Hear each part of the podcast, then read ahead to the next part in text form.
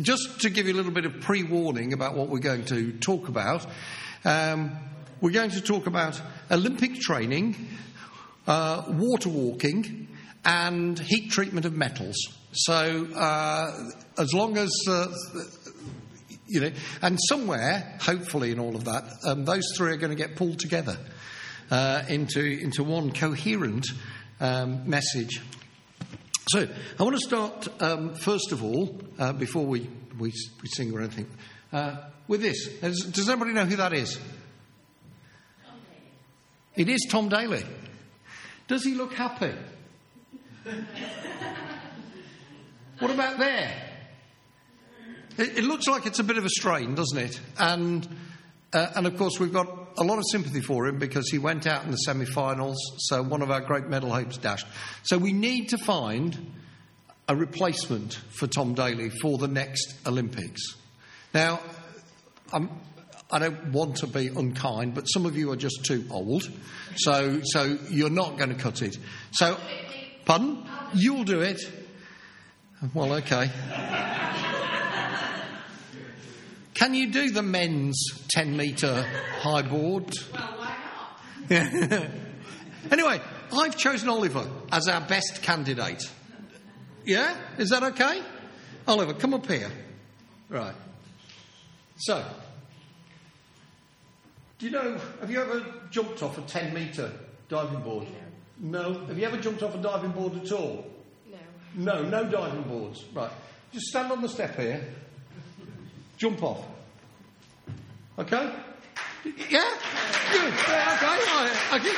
That, wasn't, that wasn't too bad, was it? Right. Okay, so now 10, 10 metres next. Well, actually, uh, 10, 10 metres. Now, um, the roof here, uh, that's somewhere between 7 and 8 metres high. So 10 metres is, is another kind of couple of sections of roof higher than that. Okay? What, what do you think about that? That's quite high. It's quite high, isn't it? I, what, what, do you think we should do?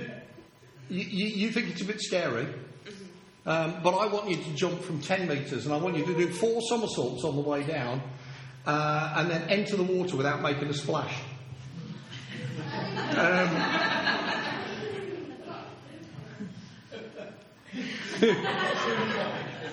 okay. Uh, Maybe you're not the man for me. Go and sit down. Thank you very much.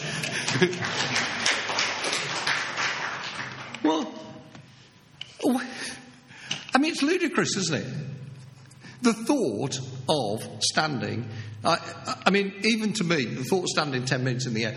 I, I once dived off a five metre board, got it horribly wrong, and landed almost flat on my back from five metres. Let me tell you, it hurt.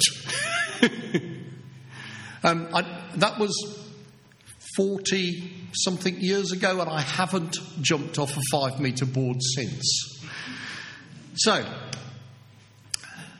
um, I, did, I did see somewhere uh, a, a video of Tom Daley training, actually, and it, it didn't involve the pool at all.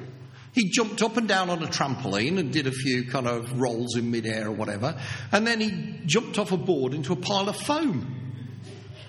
And, and he kept doing that. Uh, what's that got to do with diving? Yeah? But that's, that's our approach. What do you think it's got to do with diving, Arthur? He, he's actually jumping, you're right. So, what he was doing was he was practicing the elements of what he needed to put together. He didn't try and do the whole thing uh, at once. And that, I suggest to you, is often our approach when we think about what we've got to do in serving God. We think, well, um, I don't want to jump off a 10 metre board. Well, that's okay. I can do that. Now give me something a bit harder to do. Um, but the things I want to talk about this morning suggest that actually that isn't what, the way that God treats us. He doesn't give us the opportunity to do stuff in small steps, um, as we'll see later on. So, um, let's think about some of that and our theme for today, which is Olympic training, water walking, and heat treatment of metals. Um, I've had my volunteer. So let's think about the commitment that we need in order to do those things. We're going to sing two songs. First of all, I want to serve the purpose of God in my generation. And then after that, I will worship with all of my heart.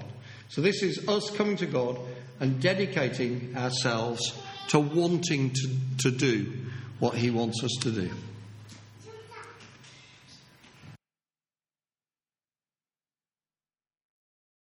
Father, you indeed are worthy of all praise that we can give to you.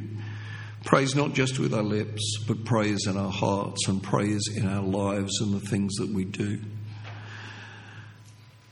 And Lord, we pray that you will help us be stronger, fitter, more the people that you want us to be, that we may lift your praise higher and higher, that we may turn every aspect of our lives to praise to you, and that we will serve you, and we will serve you well in our lives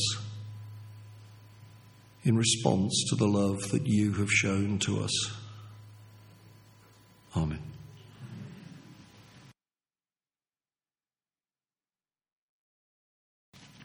Um, so it just remains to say the care news, which has been prepared by Andrew and Sheila. Um, I've got a note from Rosie. Uh, you may remember we have prayed for our friend Arifa several times in recent months. We've been very worried about her as she was obviously becoming more unwell. Sadly, we discovered this week that she had died three weeks ago.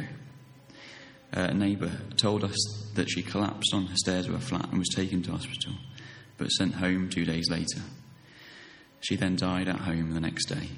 That was uh, July the 22nd. Uh, she had two brothers who were Muslim and very opposed to her becoming a Christian, and we assume that they have arranged um, for a Muslim funeral for her.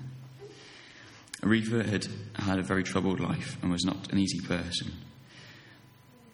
but we believe she found God's love in her life, and her long association with us at the Bethel hopefully helped her in this. In the last 12 years or more, she had been one of our most regular attenders at Tuesday and Sunday evenings, and has also been at the fellowship day, fellowship weekend every year. We may have failed her in some ways, but I also think we gave her a place to come where she experienced God's love and I think that was precious to her, even if she didn't always show it. She is at peace and in God's hands, and she died trusting in the loving God that she had come to know. Rosie ends by saying, God brings many people to us during our lives, and we pray that we can share his love and message of hope wherever we can.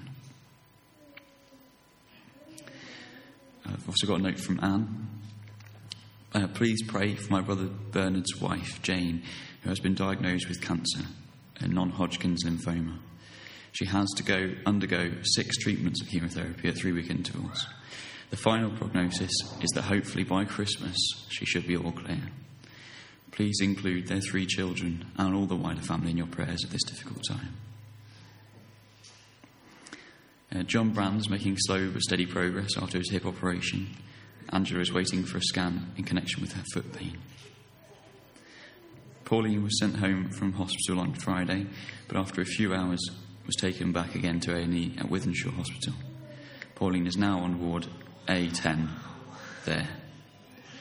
This is such a disappointment to Pauline, who had been in hospital since March.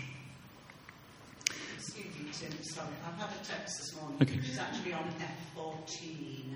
Okay. Visiting is from 2 till 7. Okay, so Rosie's had an additional text this morning to confirm that she's actually on ward F14. She's been moved from She's been she's been moved to F14, and visiting hours are between 2 and 7. between two and seven p.m. Might even be 1 and 7.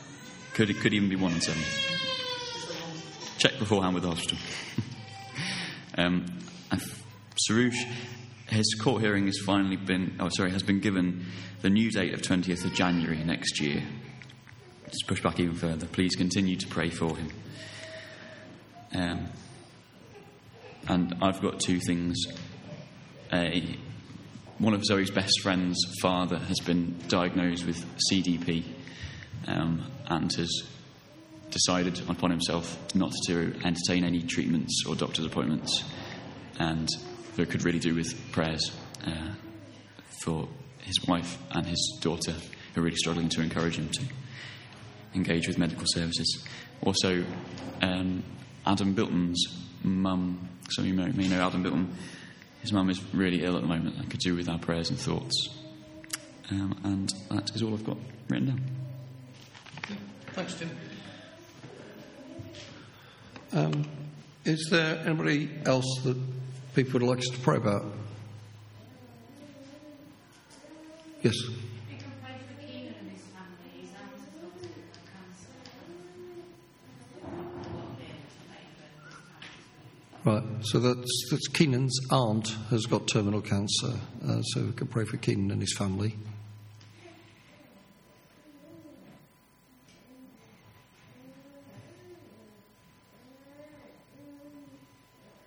Any, anything else?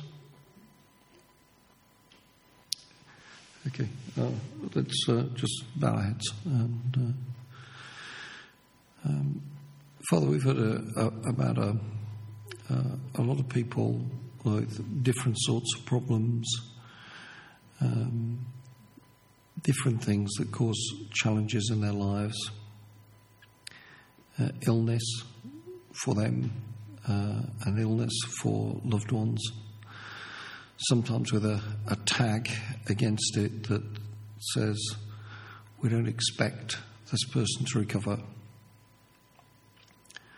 And we find it very hard, Lord, to, to understand how um, these things operate in our lives. And um, it's very hard when something happens that is close to us to um, take to to view it objectively and take away the the pain. And yet, also, Lord, we recognise that that pain in itself changes us, and through that, we understand you better. That all of the events in our lives can shape us and change us to be more like you. If we humble ourselves under your hand and work with you in our lives. Lord, we pray that you will give comfort to those who need it, and where possible, that we might be the means of that comfort that we might do your will. And Lord, if we struggle to, to understand why, sometimes help us to build our trust and our belief and our faith in you. Amen.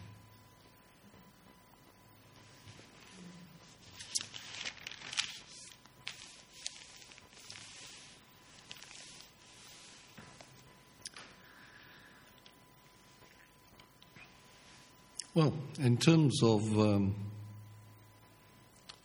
wondering why and what might be happening, I'm sure there were a number of people asking those questions during the events in Matthew chapter 14, which Rosie's going to read for us. Yeah.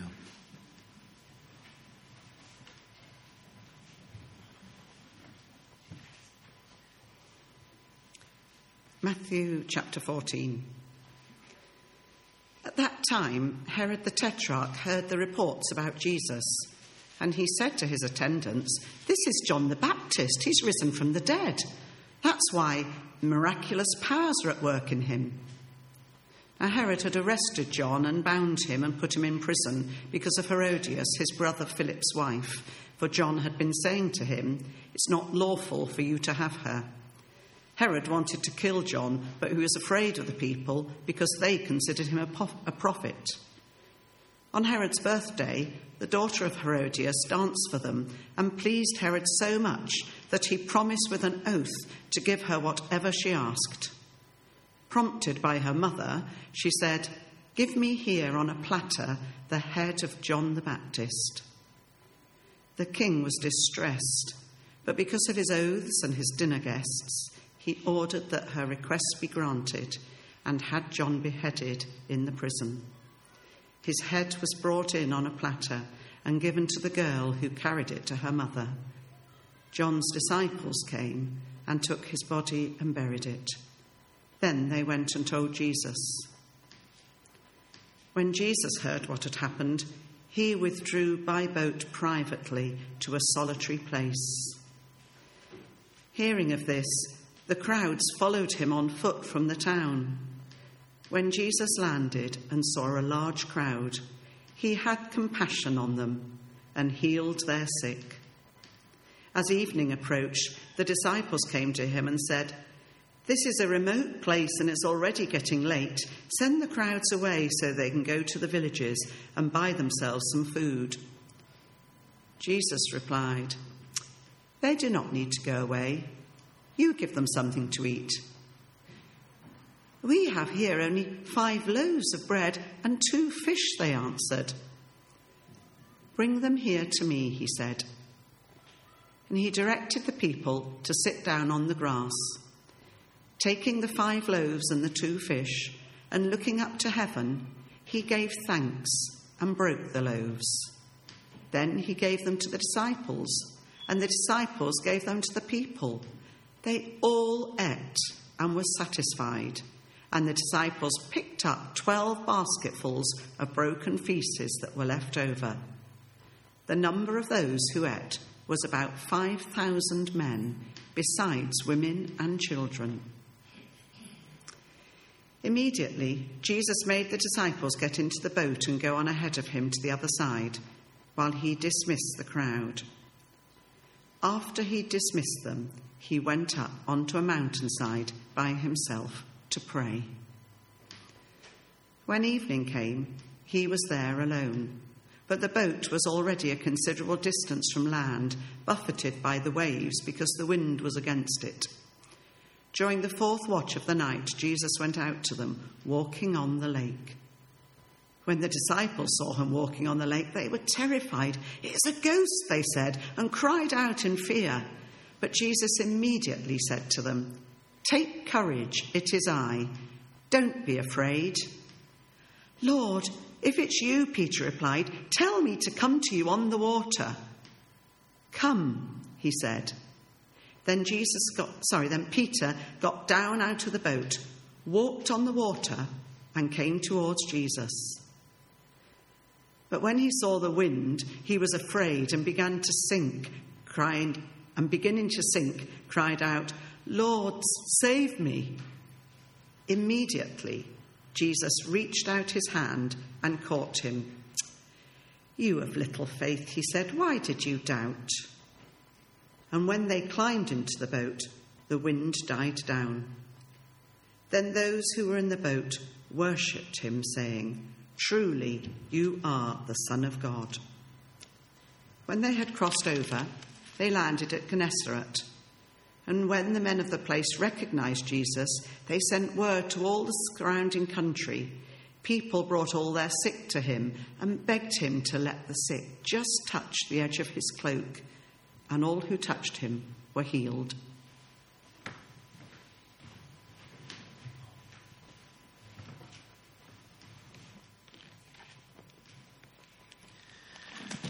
Um, it's quite an incident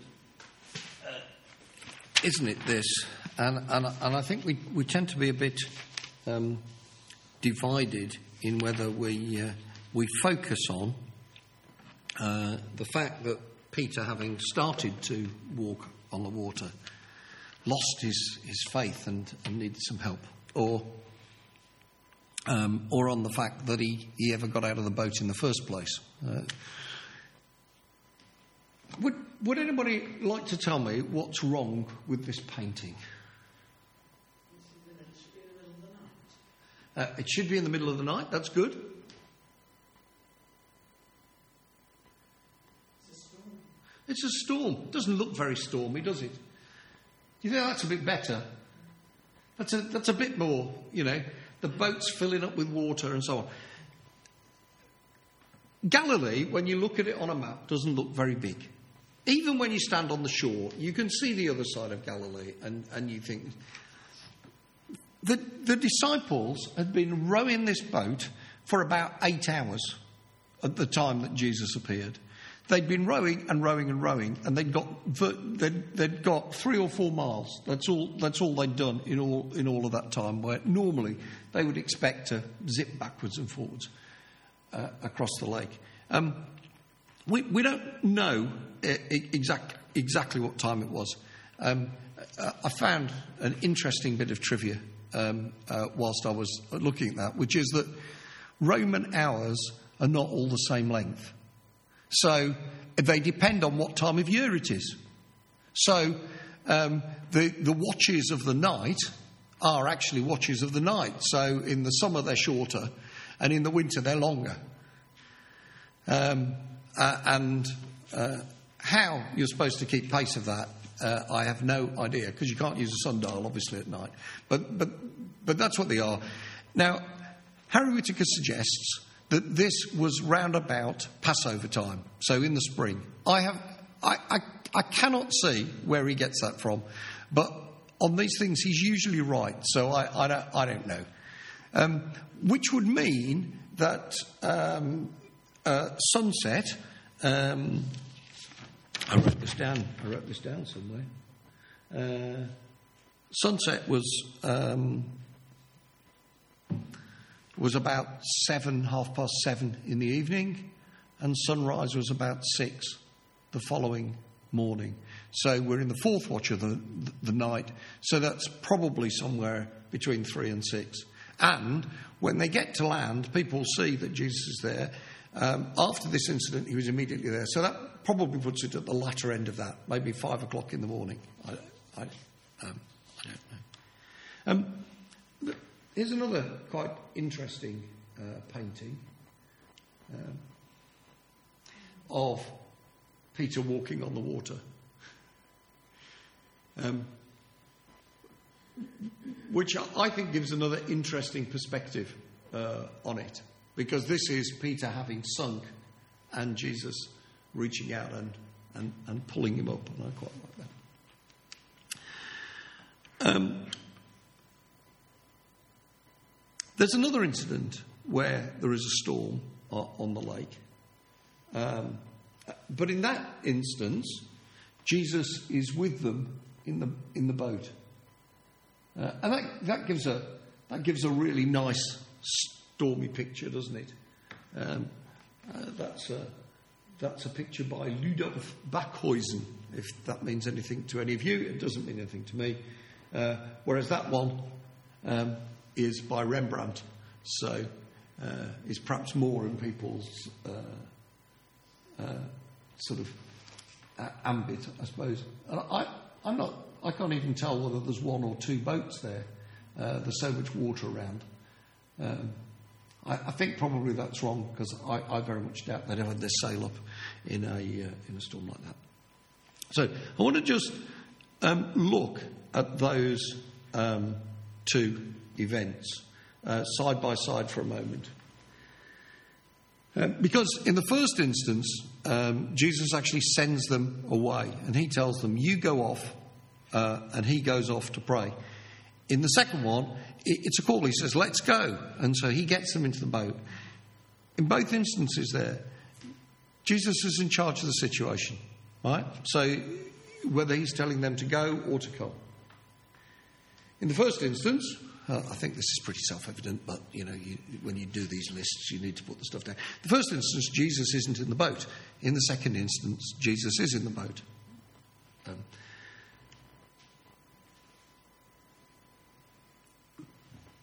it says uh, Jesus has gone up onto a mountain to pray. It's night. They are two or three miles away, and it says he could see them toiling.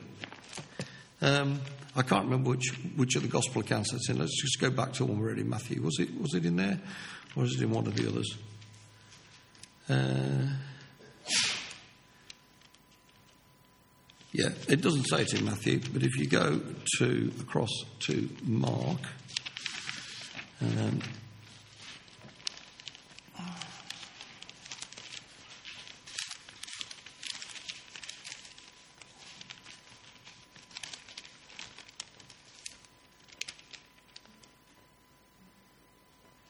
that's, that's the other one. I'm looking at feeds five thousand. It is, it is in Mark. When, yeah, 48. He saw the disciples straining at the oars because the wind was against them. Uh, and that must have been a miracle in its own right. Now, if it was round about Passover, there would have been a full moon, but in a storm, you still don't expect to see very much, do you? Um, and so he sets off to see them. In, in the second one, uh, in the second instance, or, or, what I suppose chronologically was probably the first instance, uh, when Jesus is not in the boat, he's asleep. When Jesus is in the boat, he's asleep. Make a real mess of this, aren't I? Right. Um, so, in the, in the event we're looking at from Matthew, Jesus walks alongside them after eight or ten hours of them rowing away. In the second instance, eventually they wake him. Uh, uh, we have no idea how long they kind of, you know, put up with the storm, uh, or, or, whether at the first instance they, they shook him. I, we get no indication. Jesus doesn't call doesn't, doesn't ask Peter for this demonstration. Peter says, If it's you, tell, ask me and I'll come and I'll walk on water. I'll walk to, to you. that was entirely Peter's decision. And I, I, think actually, when you think about that, it, it, it makes it stand out even, even more. Um, and Jesus calls him. Peter comes, but then it says when he saw the wind, um, he, he's, he's afraid. And, and Jesus rescues him. So Peter put himself in that situation, but Jesus s- sorted it out. So Peter asks to be called, Jesus called, Peter comes fizzling. So he says, Lord, save me. And immediately Jesus rescues him. When Jesus calms the storm, the disciples say to him, Don't you care if we drown? And the first thing he does is quiet the storm. Quiet, be still. And then he says, in both instances, in the first instance, he says to Peter, Why did you doubt? In the, in the other instance, he says to the disciples, Why were you afraid? Where is your faith? And then finally, um, in the event where Peter walks on water, Jesus gets into the boat and then calms the storm.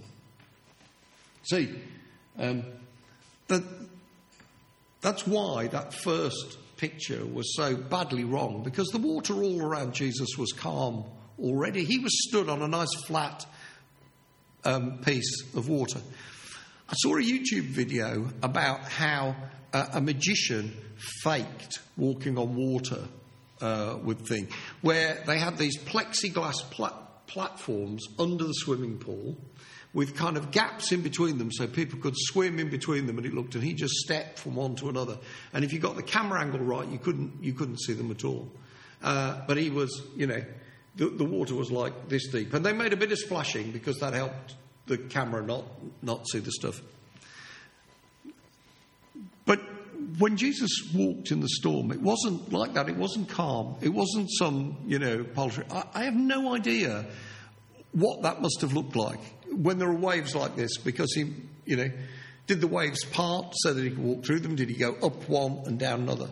We, we have no concept. But it's not, you know, it's not a swimming pool experience, this. This is real heavyweight storms. And these are experienced sailors, um, and For eight hours, they've been trying to get across a small lake and got nowhere. Or three or four miles. So, what do those two incidents have in common?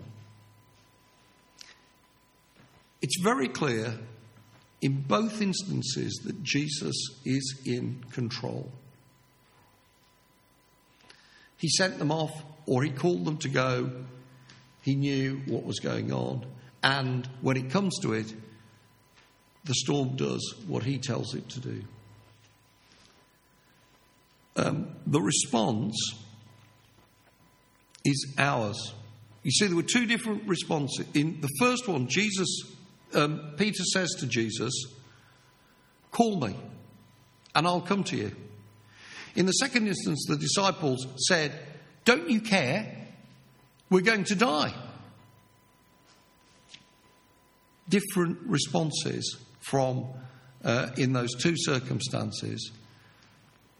But the end of it all, in both of those, is that the storm is stilled, and in, in the first uh, case, the case where Peter walked on the water, um, in one of the instances it says, immediately they were where they um, were going.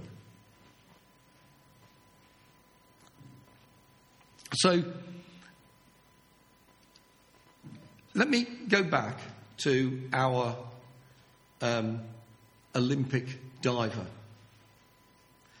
See, we want, and this is, well, I don't think that I'm so unusual.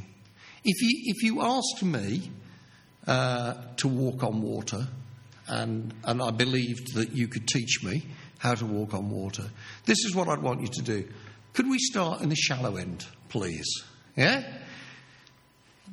Uh, maybe, maybe I could glide across a puddle. I mean, it would show the principle, wouldn't it? And, you know, I'd be convinced, you, you'd strengthen my faith, uh, and, and off we could go. Um, well, okay then, a swimming pool. Well, let's we'll start at the shallow end of the, the swimming pool. What I don't want, I don't want a stream, because that's going to make it horribly difficult, isn't it? Let alone open sea. It's like asking me to dive off the 10 metre board without any practice whatsoever.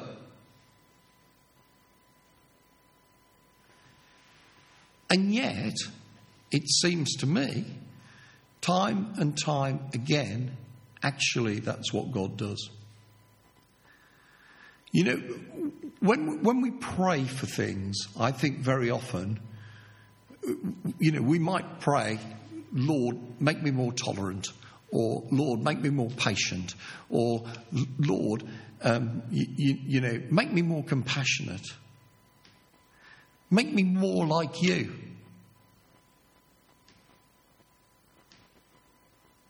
But what we don't want is some horrible, life changing experience. We want some nice, gradual little steps. Maybe you don't actually articulate that, but I think for most of us that's true. And then when tragedy uh, and disaster come into our lives, we go, oh. Uh, and maybe afterwards we look back and we say, I recognise that what that has done to me is to change me in a way that is for the good. It is never what we, what we would ask for. And for those of you who were here uh, a couple of weeks ago when uh, Dave Webber was talking about his experiences, that exactly mirrors, I think, his experience. He didn't, he, he didn't ask for, he would not have asked for what he went through. And yet, I suggest to you that actually God often deals with us in that kind of way. And we have to recognize that He knows what is best.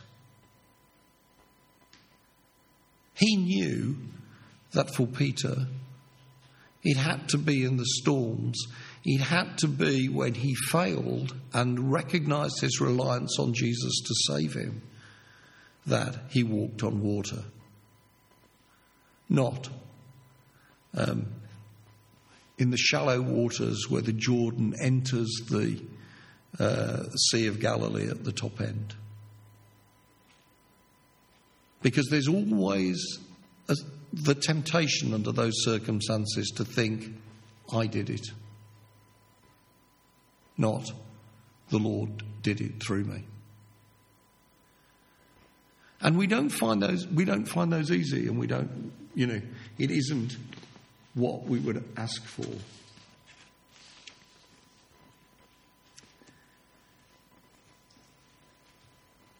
So, um, I'd like us to sing now, and then we're going to um, break bread and drink wine. then I have some more to say to you because I've only done two of the three things that I said I'd do. We've talked about Olympic training, we've talked about walking on water, and the next thing that we're going to do is talk about heat treatment of metals, which I know is really what you've all been waiting for. Well, Martin at least. Um, so, think of it in the terms of the storm. Think of it in terms of Jesus who is in control.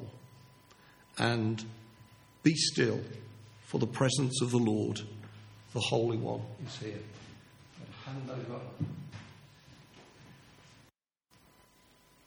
Father, thank you for sending us bread from heaven. As we take this and share this, help us to relinquish control of our lives to your Son Jesus, to step out in faith towards Him, and give us courage, Father that all will be well in the end. Amen.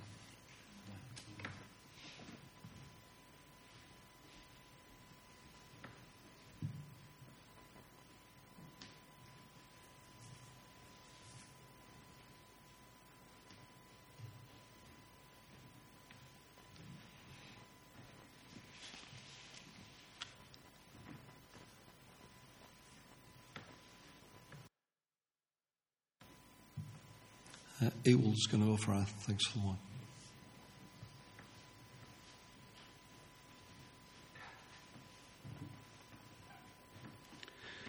Dear Heavenly Father, thank you so much for our church at Old Trafford.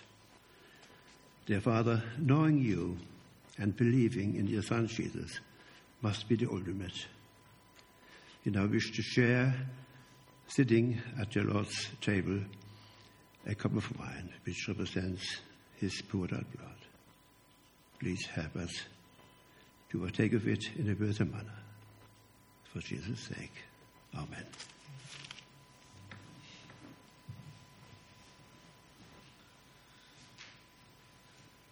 This cup is the new agreement that God has made with us.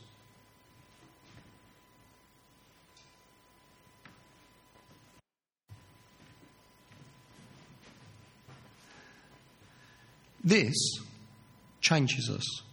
It changes us because we see the love that God has for us and it does something. It doesn't do something to everybody. But if we, our response is to change. And trials do a number of things. They, they test our identity, they test our faith, they test our purpose, they test our obedience, they teach us to rely on God, and they happen like the storm so that it will go well with us. And I've put all those references up there to different things. I haven't got time to go through all of them, as is always the case, uh, putting too much stuff on, but I will just read you this verse from Deuteronomy chapter 8. Because he talks about all of the, the, the good things and uh, that, that's going to happen to them. But he says, but he, he, he talks about um, what happened uh, if they forget, if their heart becomes proud and they forget the Lord their God, who brought you out of the land of Egypt, out of the land of slavery. He led you through the vast and dreadful desert, that thirsty and waterless land with its venomous snakes and scorpions. He brought you water out of hard rock. He gave you manna to eat in the desert, something your fathers had never known, to humble and to test you, so that in the end it might go well with you. See, it wasn't a pointless exercise, those 40 years of wandering and all of the things that happened to them. God had a plan. In the end, it might go well with you. Trials bring change. Change is hard. People resist change. Paul in Philippians 3 talks about all the things that he might have held on to and found important if he hadn't changed. And to change, we need humility. We need to accept that change in us is required. And we need purpose. We need to see that the change is for something. But on all of those things, what God says that He's doing is shaping us to His image. So, plenty of reading to, to do there afterwards if you want. Right. So, my third point in terms about change. Uh, whoops.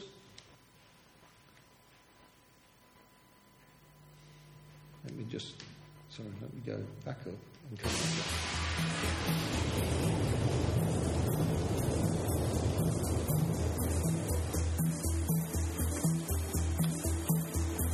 If we bend a piece of steel back and forth, it undergoes work hardening.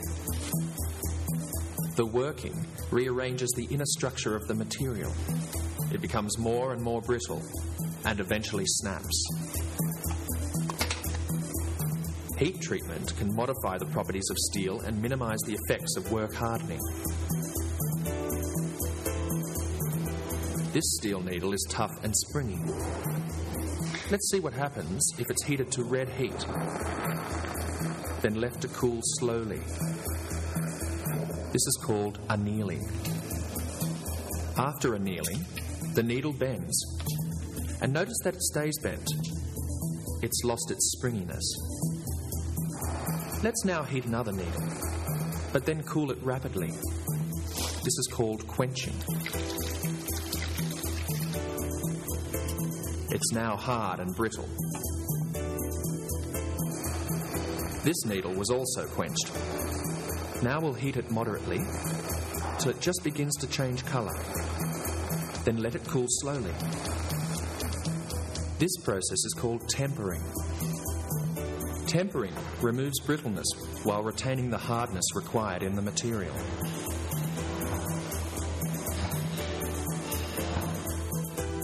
These golf clubs have been tempered to reduce brittleness but retain the other qualities of the steel. The crystalline structure produced by quenching is called martensitic, after a metallurgist called Martens. Annealing, slow cooling, produces a different structure that's called austenitic, after another metallurgist named Austen. We are going to look at the physical properties of carbon steels. In choosing the carbon content, you are making a choice. Well, we're not. Um, but, uh, and I, I, hope you were paying attention to all of those and, and now understand the differences between austenitic and martensitic structures in steels and so on. I'm getting some nods from part of the audience, well, one part of the audience. Uh, and um, so, just to recap, um, we've got a whole range of different steels plain carbon steels, alloy steels, tool steels, stainless steels, uh, and, we need different st- crystalline structures inside the metals for them to perform in different ways. We, you don't want the same structure from something that you're going to use uh, as, a, as a cutting tool to cut other metal as you do from something that's going to be the springs in your car, which need a certain amount of springiness. And they come, the changes in the properties in the metal come by heating it and then cooling it, and either cooling it rapidly or cooling it slowly. Lots of other materials in the, uh, in the natural world behave in this kind of way that if you heat them and cool them, depending how you cool them, they, they develop differently.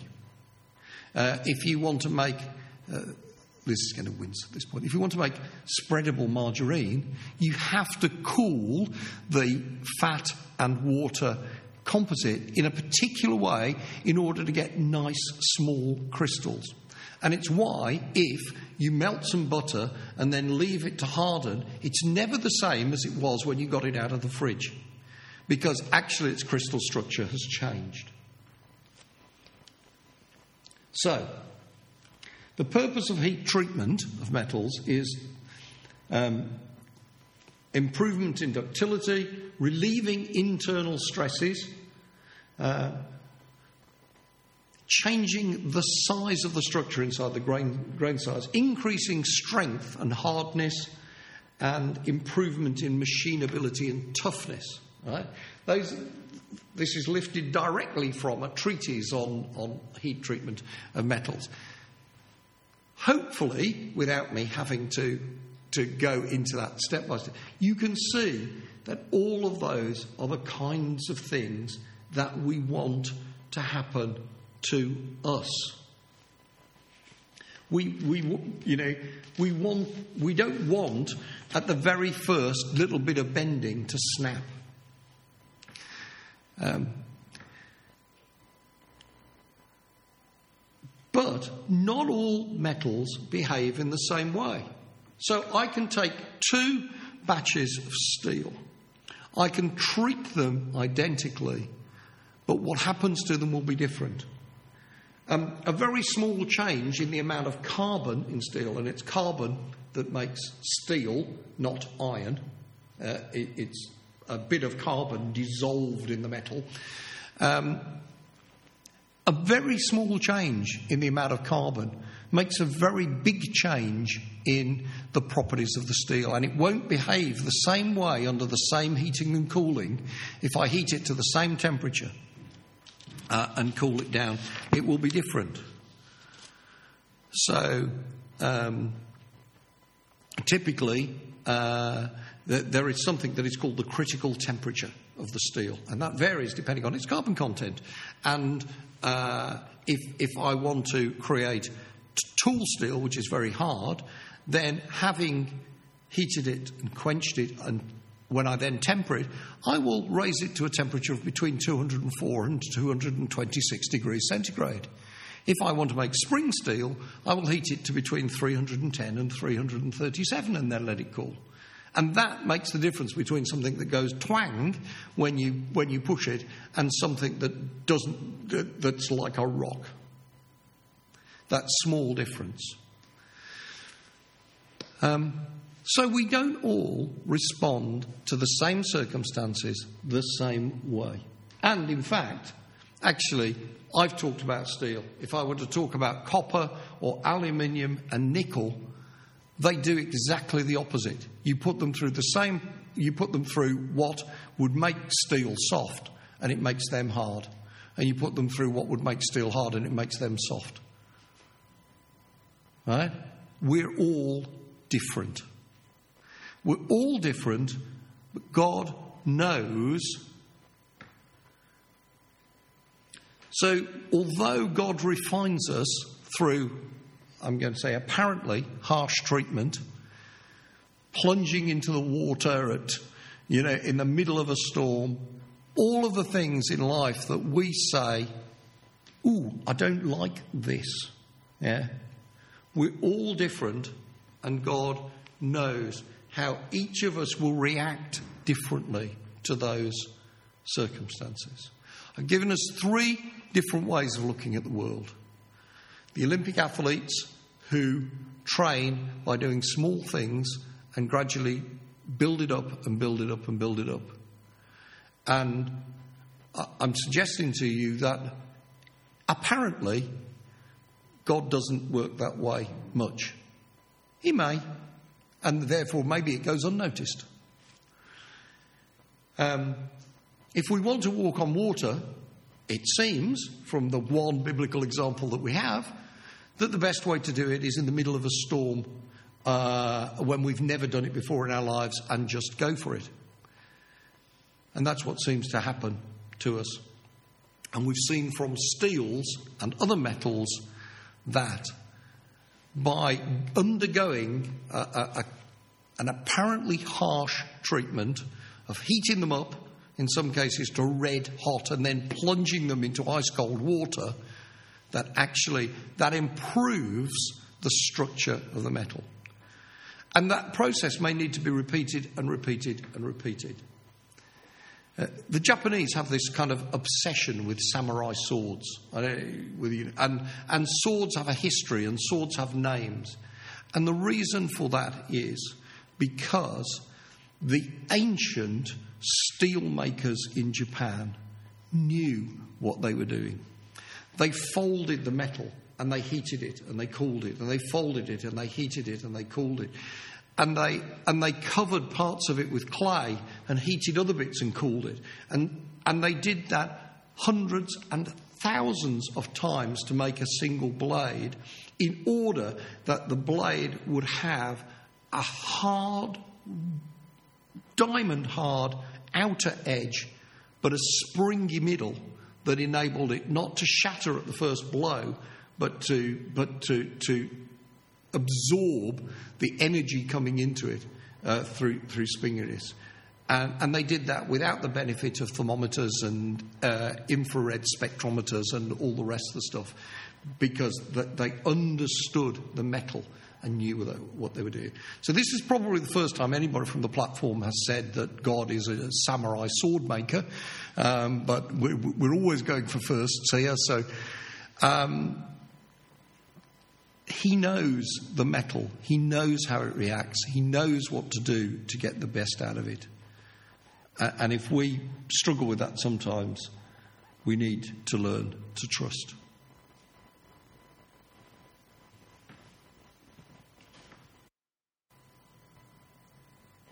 Lord God, thank you for the challenges we've received this morning. Thank you for the encouragement that we've received this morning. Lord, I, I do pray that you will help us to think carefully about what Pete said. We've talked about about the need for heat treatment, the need for going through things that are uncomfortable in order to be the, transformed into what you want us to be.